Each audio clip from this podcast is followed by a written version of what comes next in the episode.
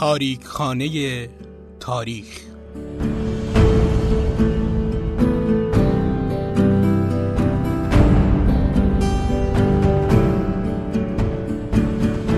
در تاریخ خانه تاریخ عکس هایی از تاریخ دیروز و امروز رو ظاهر می کنیم و برای شما شرح میدیم.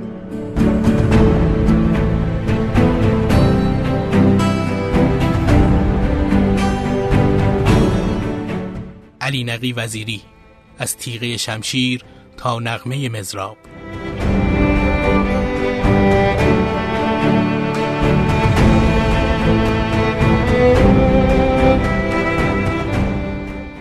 سلام.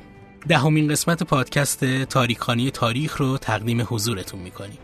پادکستی که من محمد نازمی با همراهی دوستان خوبم مشتبا شهرآبادی و الیاس گرجی تهیه می‌کنیم و در هر قسمت شخصیتی از تاریخ معاصر یا کهن ایران رو معرفی می‌کنیم و فعالیتهاش رو مورد بررسی قرار میدیم. پادکست تاریخانی تاریخ رو می‌تونید از طریق پلتفرم صوتی و اپلیکیشن شنوتو بشنوید یا با جستجوی نام پادکست تو اپهای دیگه مثل iTunes، Castbox، Overcast، Podcast Addict، Podbean و Google Podcast ما رو دنبال کنید و به تمامی قسمت های تولید شده این پادکست دسترسی داشته باشید. تو این قسمت از متنی نوشته آقای باربود اعلایی منتشر شده تو سایت تاریخ ایرانی استفاده کردیم تا از علی نقی وزیری مشهور به کلونل وزیری صحبت کنیم.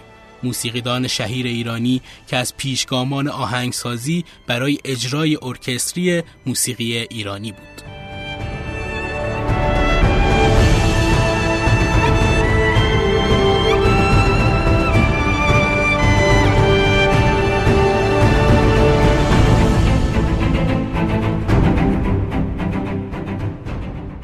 شکست های سیاسی و نظامی ایران تو عصر قاجار که از دوران فتلیشا شروع شد باعث شد که زمزمه های تغییرخواهی تو ایران شکل بگیره. شکست مقابل حکومت تزاری روسیه که منجر به شکلگیری دو عهدنامه ترکمنچای و گلستان شد باعث شد بعضی از دولتمردا و روشنفکرای ایرانی تو موضع تغییرخواهی قرار بگیرن. اونا متوجه عقب ماندگی های جامعه ایرانی تو مواجهه با غرب دیگه ای شده بودند که دلیل اون نه فقط پیشرفت های مبتنی بر انسان مداری تو فرهنگ غرب بود که طرف دیگه اون به خمودگی و پوسیدگی فرهنگ خودی برمیگشت. تو دوران فتلی شاه و به دستور عباس میرزا اولین گروه دانشجویان ایرانی به اروپا اعزام شدند. این گفتمان تغییر خواهی که با توجه به عقب ماندگی های جامعه ایرانی به تجدد خواهی تعبیر میشه فقط معطوف به دولت مردان نمی‌شد و رد پای اون رو بین روشنفکرا و هنرمندان دور از قدرت هم می‌شد دنبال کرد. برای نمونه میرزا فتحعلی آخوندزاده که در زمان سلطنت ناصرالدین شاه ساکن منطقه قفقاز بود با آموختهاش از هنر اون منطقه پایگزار نمایشنامه نویسی معاصر ایران به شکل و روش نمایشنامه های واقع نمای اروپایی میشه. اون نمایشنامه نویسی رو ابزاری مناسب برای به نقد کشیدن فرهنگ پوسیده و به سخره گرفتن عقب ماندگی ها می‌دونست. با امضای فرمان مشروطیت تو سال 1285 شمسی از طرف مزفر شاه این تجددخواهی با لحنی رادیکالتر به ادبیات اکثریت تغییرخواهان تبدیل شد. به این ترتیبه که شعار یا مرگ یا تجدد میشه راهنمای فکری این تغییرخواهان ایرانی. ملک و شعرهای بهار شاعر و سیاستمدار مشروط خواه یکی از همین تجددخواهانیه که در شعرش اینطور میگه یا مرگ یا تجدد و اصلاح راهی جز این دو پیش وطن نیست. ایران کهن شده است سراپای درمانش جز به تازه شدن نیست.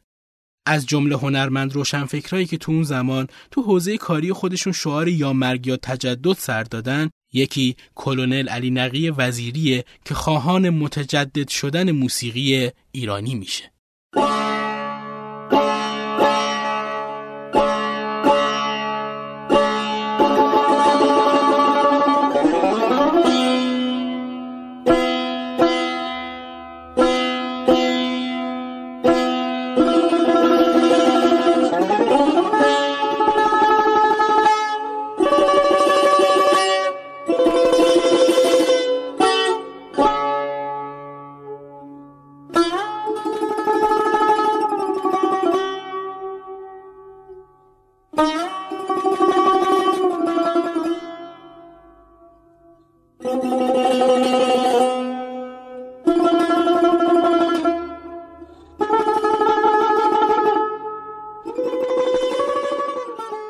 روایت روح الله خالقی تو کتاب سرگذشت موسیقی ایران علی نقی فرزند موسا سال 1266 تو تهران به دنیا اومد.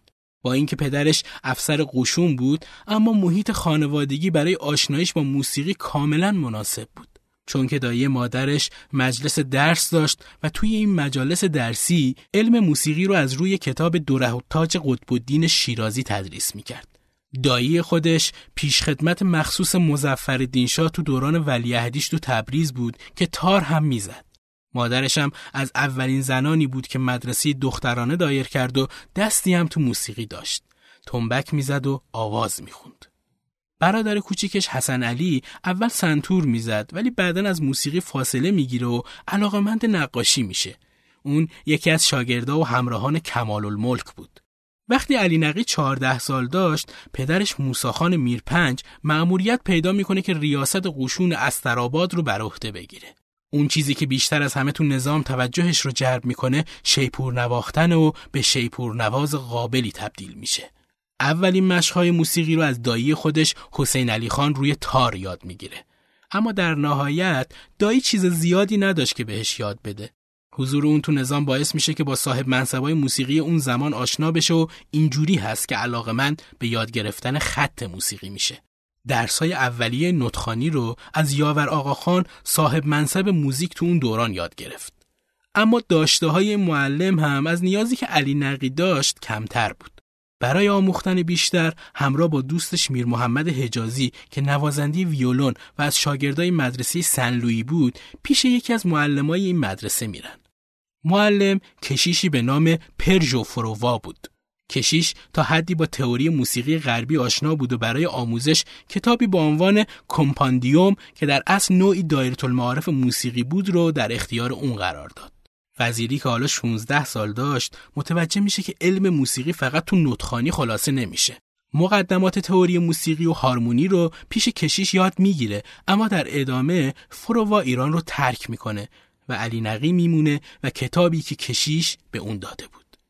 وزیری برای ادامه یاد گرفتن موسیقی به سراغ یکی از افسرهای موزیک به نام سلیمان خان ارمنی میره. سلیمان خان که سرآمد افسرهای موزیک تو اون زمان محسوب می‌شد به وزیری پیشنهاد میده که نوازندگی پیانو رو یاد بگیره.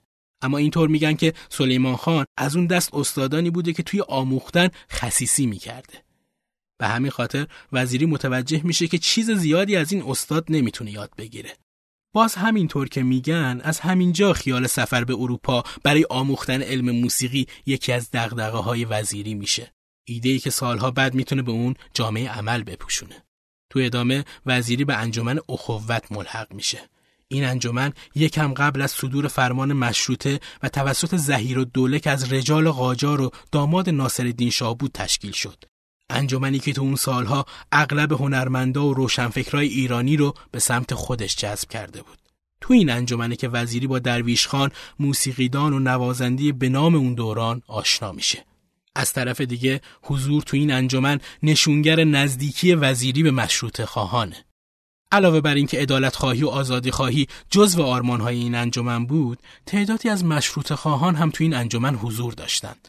همین باعث شد که از نظر محمد علی شاه انجمن متهم به همدلی با مشروط خواهان باشه. به همین خاطر بعد از به توپ بسته شدن مجلس خونه زهیر دوله هم مورد حمله و غارت قرار می‌گیره. تو این زمان وزیری 20 ساله بوده. اون از یه طرف افسر خونه بود و از طرف دیگه نگاهی هم به طرف مشروط خواهان داشت.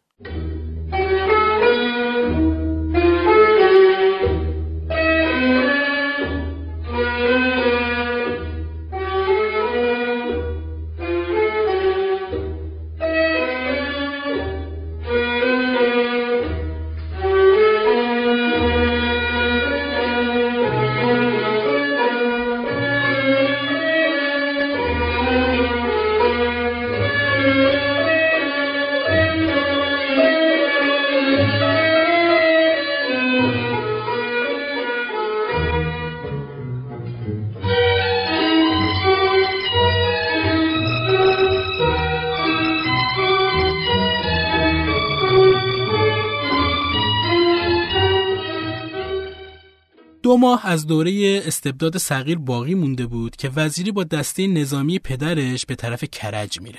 اونجا وزیری با یکی از افسرهای روس درگیر میشه و وقتی که برای حضور تو دادگاه نظامی به طرف تهران حرکت می‌کردن از دست مراقبان فرار می‌کنه و به انجمنهای مخفی مشروط خواهان میپیونده. چند وقت بعد که نیروهای مجاهدین به تهران می‌رسن وزیری هم با نیروهای خودش به اونها ملحق میشه و معمور آزادسازی باغ زلل سلطان میشه.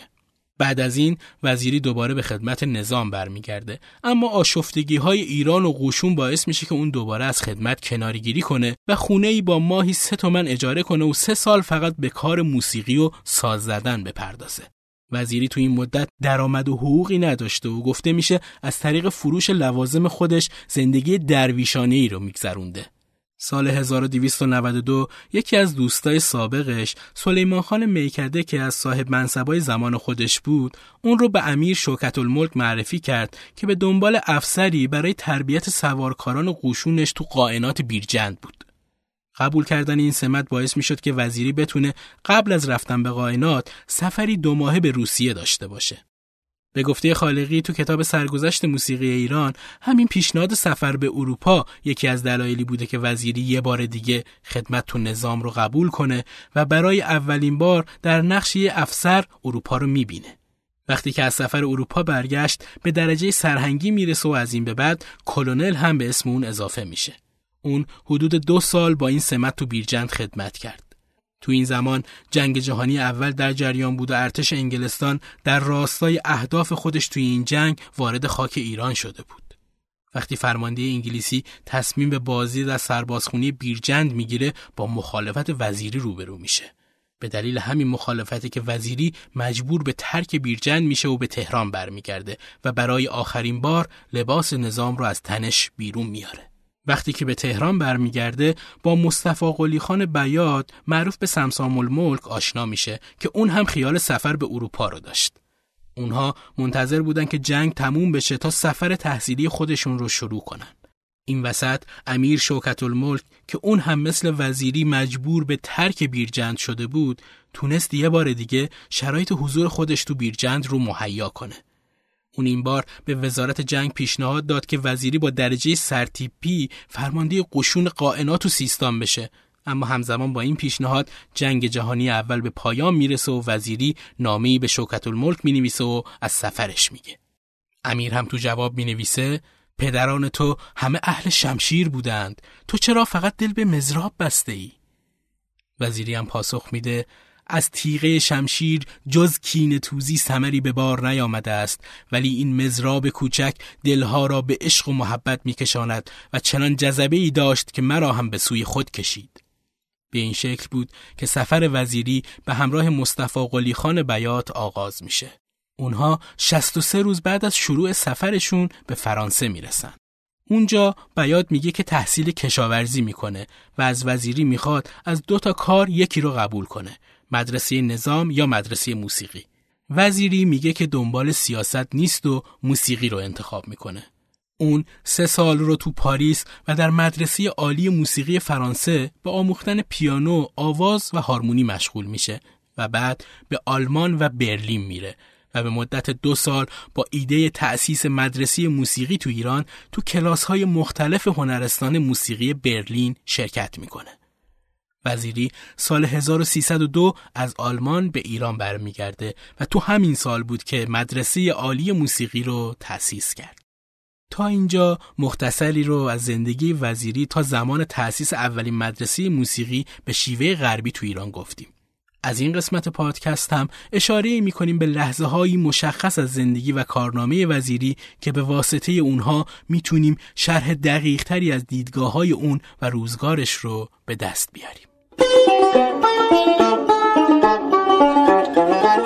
you.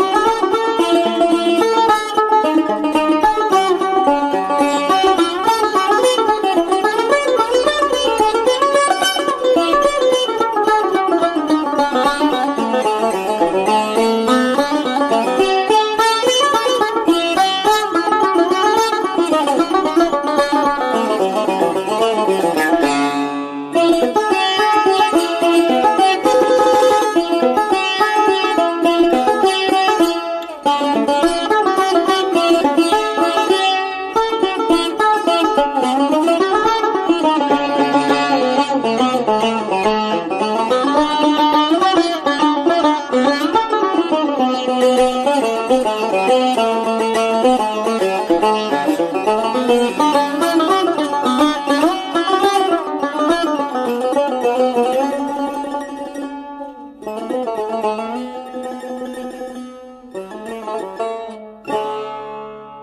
الله خالقی تو جلد دوم کتاب سرگذشت موسیقی ایران شرح نسبتا مفصلی از زندگی و کارنامه وزیری رو ارائه میده. خالقی یه جایی از این کتاب شرح یک سفر رو میده.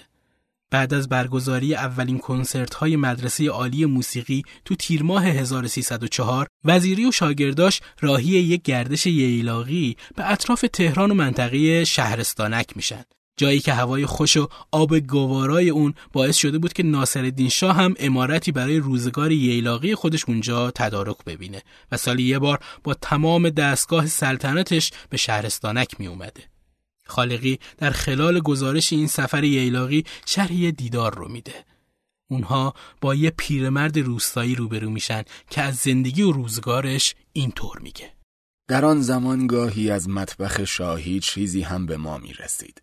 لاقل به این خوش بودیم که وقتی یک روز از صبح تا غروب از کوه سنگ می کندیم و جاده می ساختیم که تخت روان حرم شاه عبور کند ده شاهی مزد می گرفتیم که با آن می توانستیم یک شکم سیر، نان و پنیر به بچه بدهیم. یک روز هم که به دستور آشپزباشی مشغول ساختن اجاقها بودم و در دیگهای بزرگ خوراکهای رنگارنگ میپختند و مرغ و کپک و بره برای نهار شاه بریان می‌کردند یک دوری پلو هم به من دادند که از عطر زعفرانش مست شدم. هرچه خواستم غذای به این خوبی را تنها بخورم به دلم نچسبید. دستمالم را درآوردم یک نان که از سفیدی مثل برف و از گندم خالص بود و با آن ظرف پلو به من داده بودند روی دستمال پهن کردم و بشقاب پلو را توی آن ریختم که برای زن و بچه هم ببرم و هر کدام یک لغمه از این غذا که تا عمر داشتیم نخورده بودیم برداریم و به دهان بگذاریم و بگوییم که ما هم از غذای سلطان خورده ایم.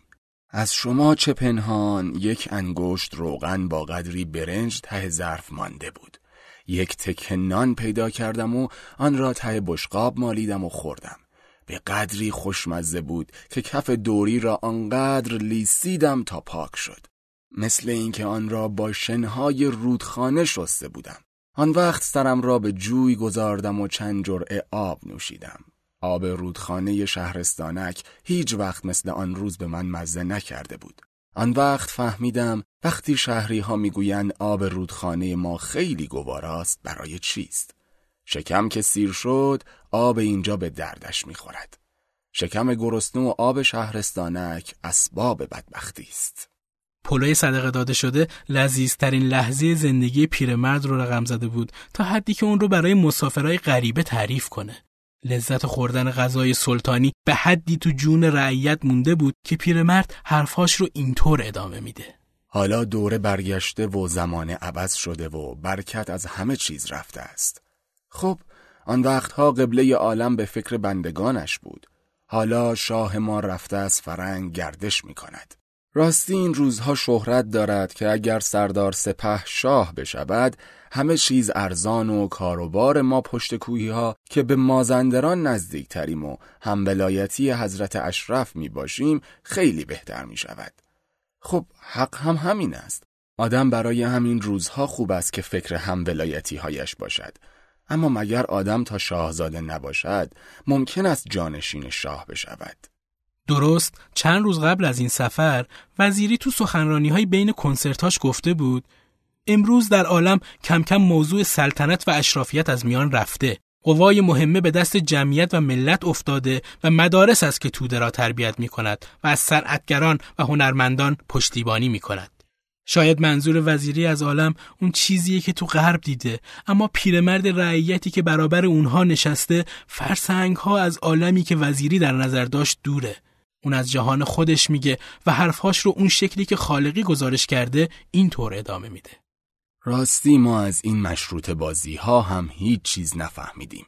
لاقل آن وقتها شاه ارزه و لیاقت داشت اسب سواری می کرد از کوه بالا می آمد در شهرستانک امارت می ساخت و باعث آبادی اینجا می شد از دهکده ما زن می گرفت و ما را بین سر و همسر مخصوصا بین سایر دهاتی ها سرفراز می کرد هر که در شهرستانک بود اگر اینجاها کاری داشت و جاده سازی و عملگی می کرد اقلا سالی یک دفعه هم یک دوری پلو می‌خورد. خب هرچه بود مملکت امن و امان بود. وقتی معمور مالیات می آمد کت خدا سهم هر کس را معین می کرد و ما هم می دادیم.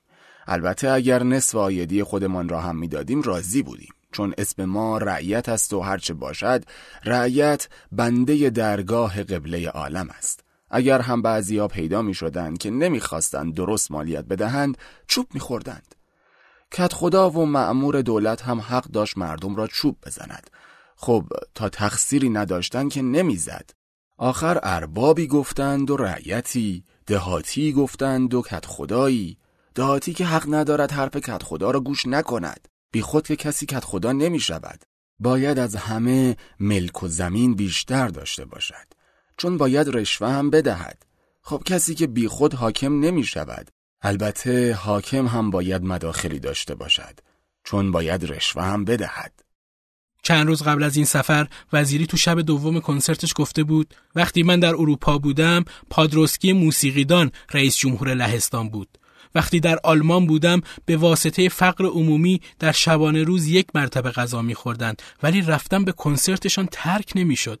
در فرانسه بعد از جنگ روزی که دولت اجازه داد که موسیقی واگنر را بنوازند مردم برای خرید بلیت سر و دست می شکستند و با کینه ای که از آلمان ها داشتند برای شنیدن احساسات صنعتگر آلمانی حقشناسی می کردند.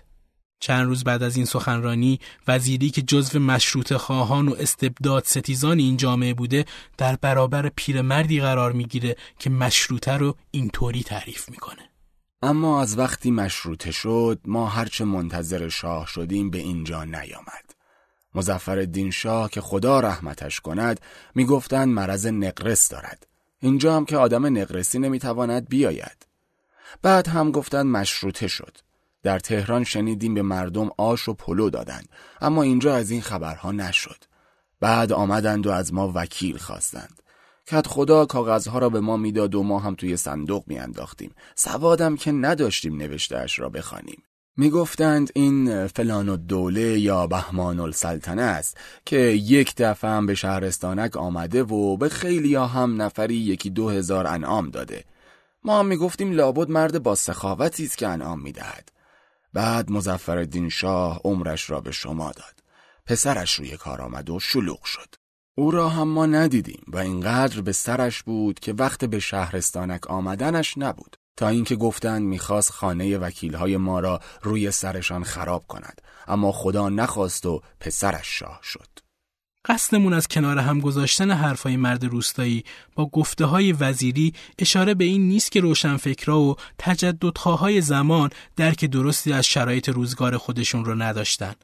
همین که خالقی شرح این دیدار رو ثبت کرده نشون میده که اتفاقا نگاه این تجددخواهان فقط محدود به اطراف خودشون نبوده. به خصوص اینکه خالقی تو خود کتاب اشاره می‌کنه که یکی از همراهانش از اون خواسته حتما شرح دیدار با مرد روستایی رو ثبت کنه. البته باید این رو هم در نظر داشت که وزیری هر چیزی رو که توی اون چهار سخنرانی خودش گفته بود نه برای مردمی مثل مرد روستایی که برای تجدد خواهانی همسو با خودش بیان کرده بود.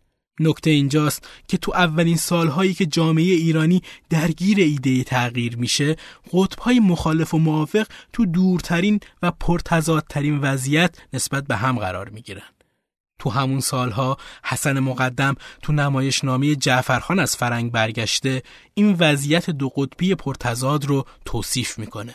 تو این نمایشنامه یک طرف جعفر از فرنگ برگشته قرار داره و طرف دیگه دایی اون. یکی تغییر با الگو برداری از زندگی غربی رو مد نظر قرار داده و یکی دیگه مدافع حفظ شرایط موجوده اون هم با پافشاری روی جهان پر از خرافاتش. حسن مقدم تو اون سال هیچ نتیجه جز جدل و هرج و مرج بین این دو قطب نمی‌دیده. وزیری تو همچین شرایط پرتضادی زندگی و کار کرد. تو این وضعیت پرتزاد و سوء تفاهم بود که اون رو از یه طرف متهم می‌کردند که در حال نابود کردن موسیقی ایرانیه و از طرف دیگه جریانی که خواهان غربی شدن کامل موسیقی ایران بودن اون رو شکلی از سنتگرایی می‌دونستن. آخرین مقام دولتی وزیری ریاست شورای عالی موسیقی رادیو تو سال 1342 بود و دو سال بعد هم از خدمات دانشگاهی بازنشسته شد. تو دهه پایانی عمرش وزیری شاهد تحولات سیاسی ایران و وقوع انقلاب بود. اما قبل از اینکه موسیقی ایران بعد از انقلاب دوباره رونق بگیره 18 شهریور 1358 و تو سن 92 سالگی تو خونش در دامنه رشته کوه البرز در شمال تهران و البته بنا به روایتی تو بیمارستان جمع تهران از دنیا میره.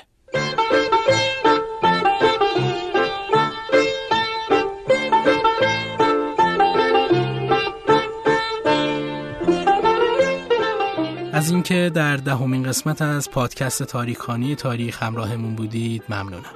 شما می‌تونید ما رو در پلتفرم صوتی و اپلیکیشن شنوتو همینطور تو سایر اپهای پادکست دنبال کنید. همینطور می‌تونید از طریق توییتر با ما در ارتباط باشید. ID ما در توییتر ت underline تاریخ است. ممنون از اینکه همراه ما بودید. روز روزگارتون خوش.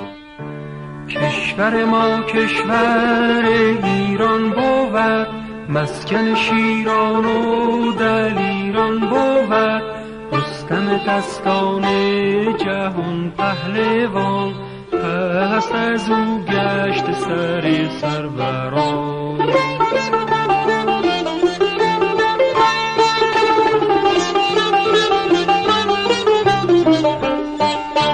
ای وطن ای حب تو آین دوستیت کیش من و دین من. دولت و اقبال تو پایند باد. نام بلندت به جهان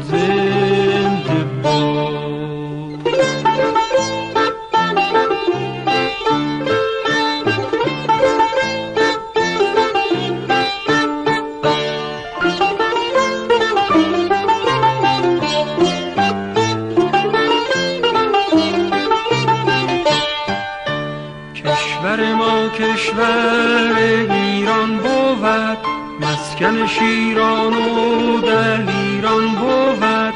بی تو وجود من یک دم مباد سایه تو از سر من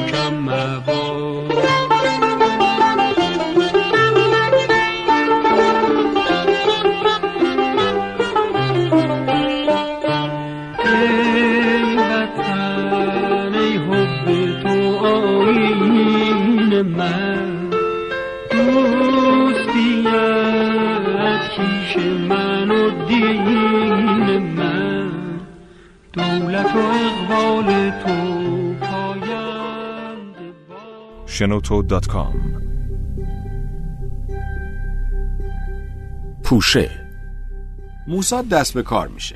یکی از اولین قتل ها در محمود الحمشاری یکی از نماینده های پادکستی برای بررسی اتفاقات مهم و تاثیرگذار ایران و جهان. با استفاده از منابع و مدارک منتشر شده از آن وقایع.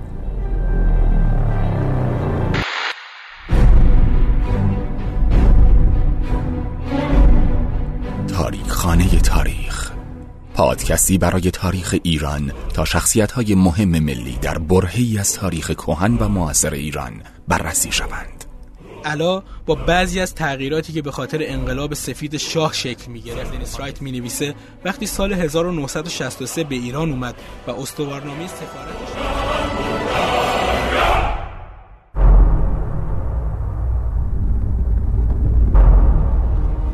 ردرام شکست صحنه ای که بازسازی می‌شد زمانی بود که سه بچه قیام دشتی پشت سر هم در نوبت دوباره دیجه سبک. کشتن خودش رو عوض می‌کنه. این دفعه دوباره سراغ یه آدم بالغ دیگه. پادکستی برای بررسی جنایات قاتلین سریالی و تجزیه و تحلیل رفتار آنها از زاویه روانشناختی.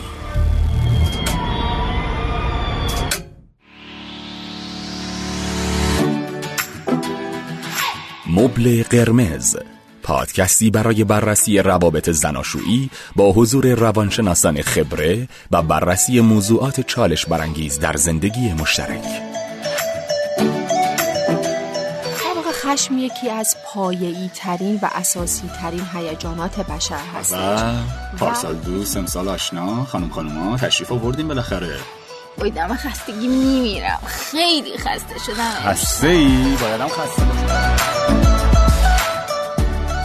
این پادکست ها رو در پلتفرم صوتی یا اپ شنوتو بشنوید یا در سایر اپ های پادکست جستجو و دنبال کنید.